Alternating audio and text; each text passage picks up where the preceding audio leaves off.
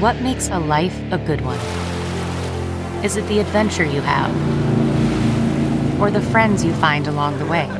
Maybe it's pursuing your passion while striving to protect, defend, and save what you believe in every single day.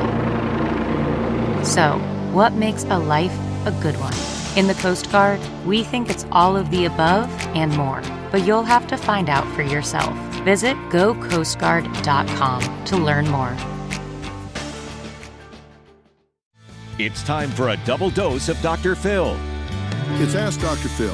Cyberbullying is becoming an epidemic in America that can happen to almost anyone. We see and hear about it in the news. We know it's going on. We need to end the abuse before it continues to harm those that we love and care about. The most important thing you can do is speak up. First, speak up to your children. Let them know that you want to see what folks are saying about them in chat rooms and on message boards. Let them know they are not alone and you care.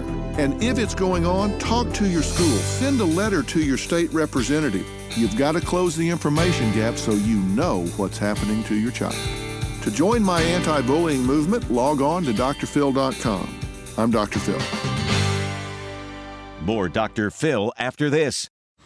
Man, that sunset is gorgeous. Grill, patio, sunset. Hard to get better than that. Unless you're browsing Carvana's inventory while you soak it all in.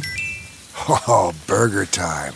So sit back, get comfortable. Carvana's got thousands of cars under $20,000 just waiting for you. I could stay here forever. Carvana, where car buying meets comfort, meets convenience. Download the app or visit Carvana.com today.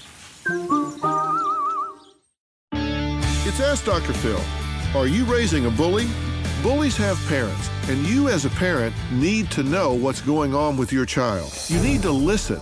When your children have their friends around, pay attention to what they're talking about. Are they making fun of a child? Are they ridiculing someone? If so, you need to watch what they're doing. Know where they're going on the internet. Are they talking about a child in the chat room? Are they saying derogatory things? Children need to be held accountable. And it's not just a matter of yelling and screaming, it's a matter of teaching them empathy so they understand the pain that someone else can feel if they're being ridiculed, criticized, or excluded.